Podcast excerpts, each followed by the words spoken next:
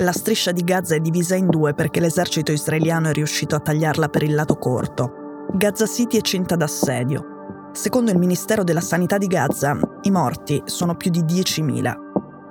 E ieri sera Muhammad Shehada ci ha lasciato stupefatti un'altra volta. Tra i tweet su quello che succede a casa sua, sui suoi amici morti, ha condiviso un'inchiesta sull'antisemitismo in Europa, sulle stelle di Davide che appaiono sui portoni e le ragazze trentenni accoltellate al ventre perché ebree da qualcuno che poi disegna una svastica sulla loro porta.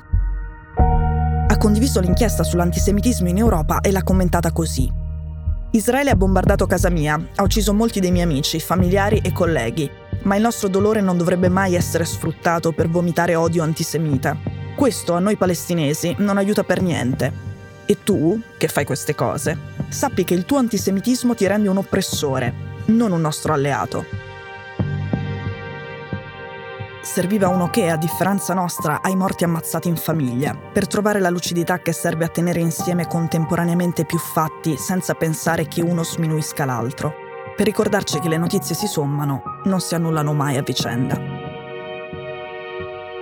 Ora, se non sapete chi sia Muhammad Shehada, ascoltate la puntata di ieri prima di questa. Quella di oggi è la continuazione del discorso.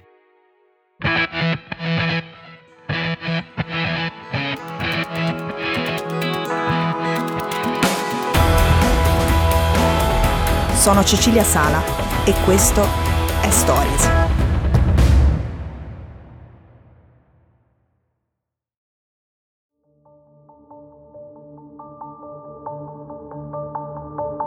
By the mere act of evacuation, many people are going to lose their lives. The other issue is that there are not enough houses, not enough spaces or shelter in the... Torniamo alla proposta di Muhammad Shehada. Muhammad dice che, secondo lui, anche se l'operazione militare di Israele a Gaza sradicasse Hamas dalla striscia, ed è un grosso se, rafforzerebbe Hamas in Siria, in Libano e soprattutto in Cisgiordania. E dice che gli abitanti di Gaza sopravvissuti usciranno dalla campagna di bombardamenti più pesante di sempre, più propensi alla radicalizzazione di prima. Se la campagna militare a Gaza dura a lungo e le stesse forze armate israeliane oggi dicono che durerà mesi, uomini e ragazzi che non hanno più una scuola dove andare la mattina, non hanno più un lavoro, hanno perso la moglie o la figlia o entrambe, hanno perso la casa, con poco o nulla che gli rimane da perdere e tanta voglia di vendetta, imbracceranno il fucile pronti al martirio. Il senso è: i combattenti di Hamas non sono un numero finito e potrebbero moltiplicarsi nei mesi di guerra. Secondo Muhammad, la via per distruggere Hamas è, per esempio, rendere l'assistenzialismo di Hamas ridondante e irrilevante. Se in un futuro ed eventuale Stato palestinese ci fosse un nuovo piano Marshall sostenuto dalla Lega Araba e dalle Nazioni Unite, sarebbe più facile sottrarre le persone al gioco di Hamas. I soldi, in altre circostanze e in un passato non troppo remoto, hanno curato non del tutto, ma in modo comunque sostanziale, luoghi radicalizzati.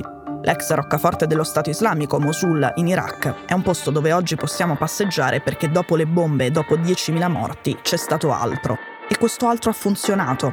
Lo Stato Islamico non è tornato. A un certo punto del discorso, Muhammad, per non sentirsi dare dell'ingenuo, del naif, cita un generale israeliano, Efraim Sneh. Per Sneh, una base di partenza formale per questo tipo di soluzione di lungo periodo c'è già ed è contenuta in molti documenti. Uno, nei parametri di Clinton a cui accennavamo ieri, due nel piano Olmert-Abbas del duemilaotto, tre nel piano John Allen del duemilatredici, quattro nell'iniziativa araba di pace che prevede come ricompensa per Israele la normalizzazione dei rapporti diplomatici con altri paesi della regione, a cominciare dall'Arabia Saudita. La guerra a Gaza ha già allontanato Israele dai paesi arabi con cui aveva cominciato un dialogo, e tornare a essere un paese circondato soltanto da nemici non sarebbe una buona notizia per la sicurezza di Israele.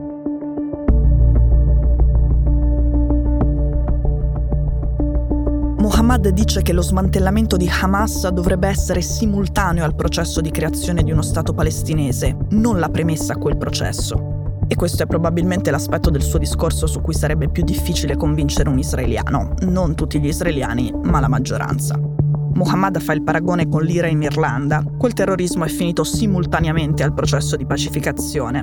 Sconfiggere l'Ira non è stata una premessa per cominciare la pacificazione.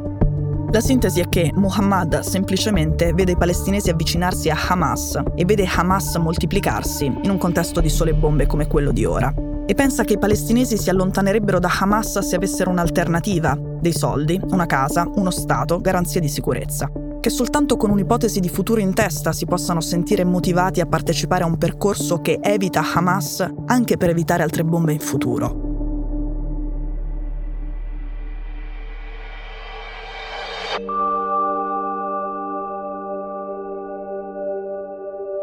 Ovviamente nulla di tutto questo è pensabile finché il governo israeliano è quello oggi in carica, ma il problema pratico più evidente in questa bozza di piano sono i settecentomila coloni che occupano a macchia di leopardo la Cisgiordania. Tra i coloni molti dei maschi adulti sono armati, abbiamo fatto una puntata su questo. Se quei coloni restano dove sono, il futuro Stato palestinese che auspica Muhammad, ma anche l'amministrazione Biden, sarebbe fatto a macchia di leopardo. Se invece i coloni venissero deportati da lì, considerato quanti sono e quanto sono armati, Israele rischierebbe una guerra civile. Per colpa dei coloni, oggi sarebbe impossibile ripetere identica la proposta di vent'anni fa di cui parlavamo ieri, quella di far sorgere lo Stato palestinese nel cento per cento della striscia di Gaza e nel novantadue per cento della Cisgiordania. Ecco, su questo tema è molto consigliato il libro La vittoria maledetta di Aaron Bregman. Racconta come la guerra dei sei giorni che Israele ha stravinto molto oltre le proprie aspettative e che era stata diretta militarmente proprio da Isaac Rabin, abbia comportato un'occupazione, in particolare della Cisgiordania, che Israele non aveva previsto e inizialmente non sapeva come gestire. Il libro parla dei mostri che ha generato.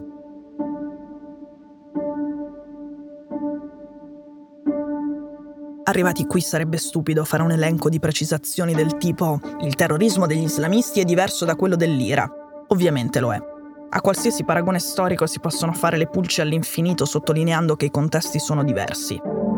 Ma nel discorso di Muhammad Shehada c'è uno sforzo di razionalità che, se ci mettiamo nei suoi panni, come lui ha provato a mettersi in quelli degli israeliani, non possiamo che considerare maestoso. E io credo che raccontare i ministri israeliani che parlano di bomba atomica, i coloni israeliani che festeggiano i morti a Gaza, i leader di Hamas che annunciano altri massacri in Israele come quello del sette ottobre, i ragazzi arabi in Europa che sventolano bandiere jihadiste e tengono in mano cartelli con scritto che l'unica soluzione è il califfato, e non raccontare cosa dice e cosa pensa Muhammad, sarebbe una tragedia.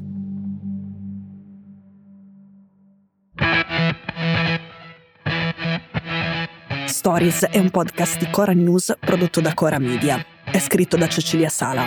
La cura editoriale è di Francesca Milano. In redazione Simone Pieranni.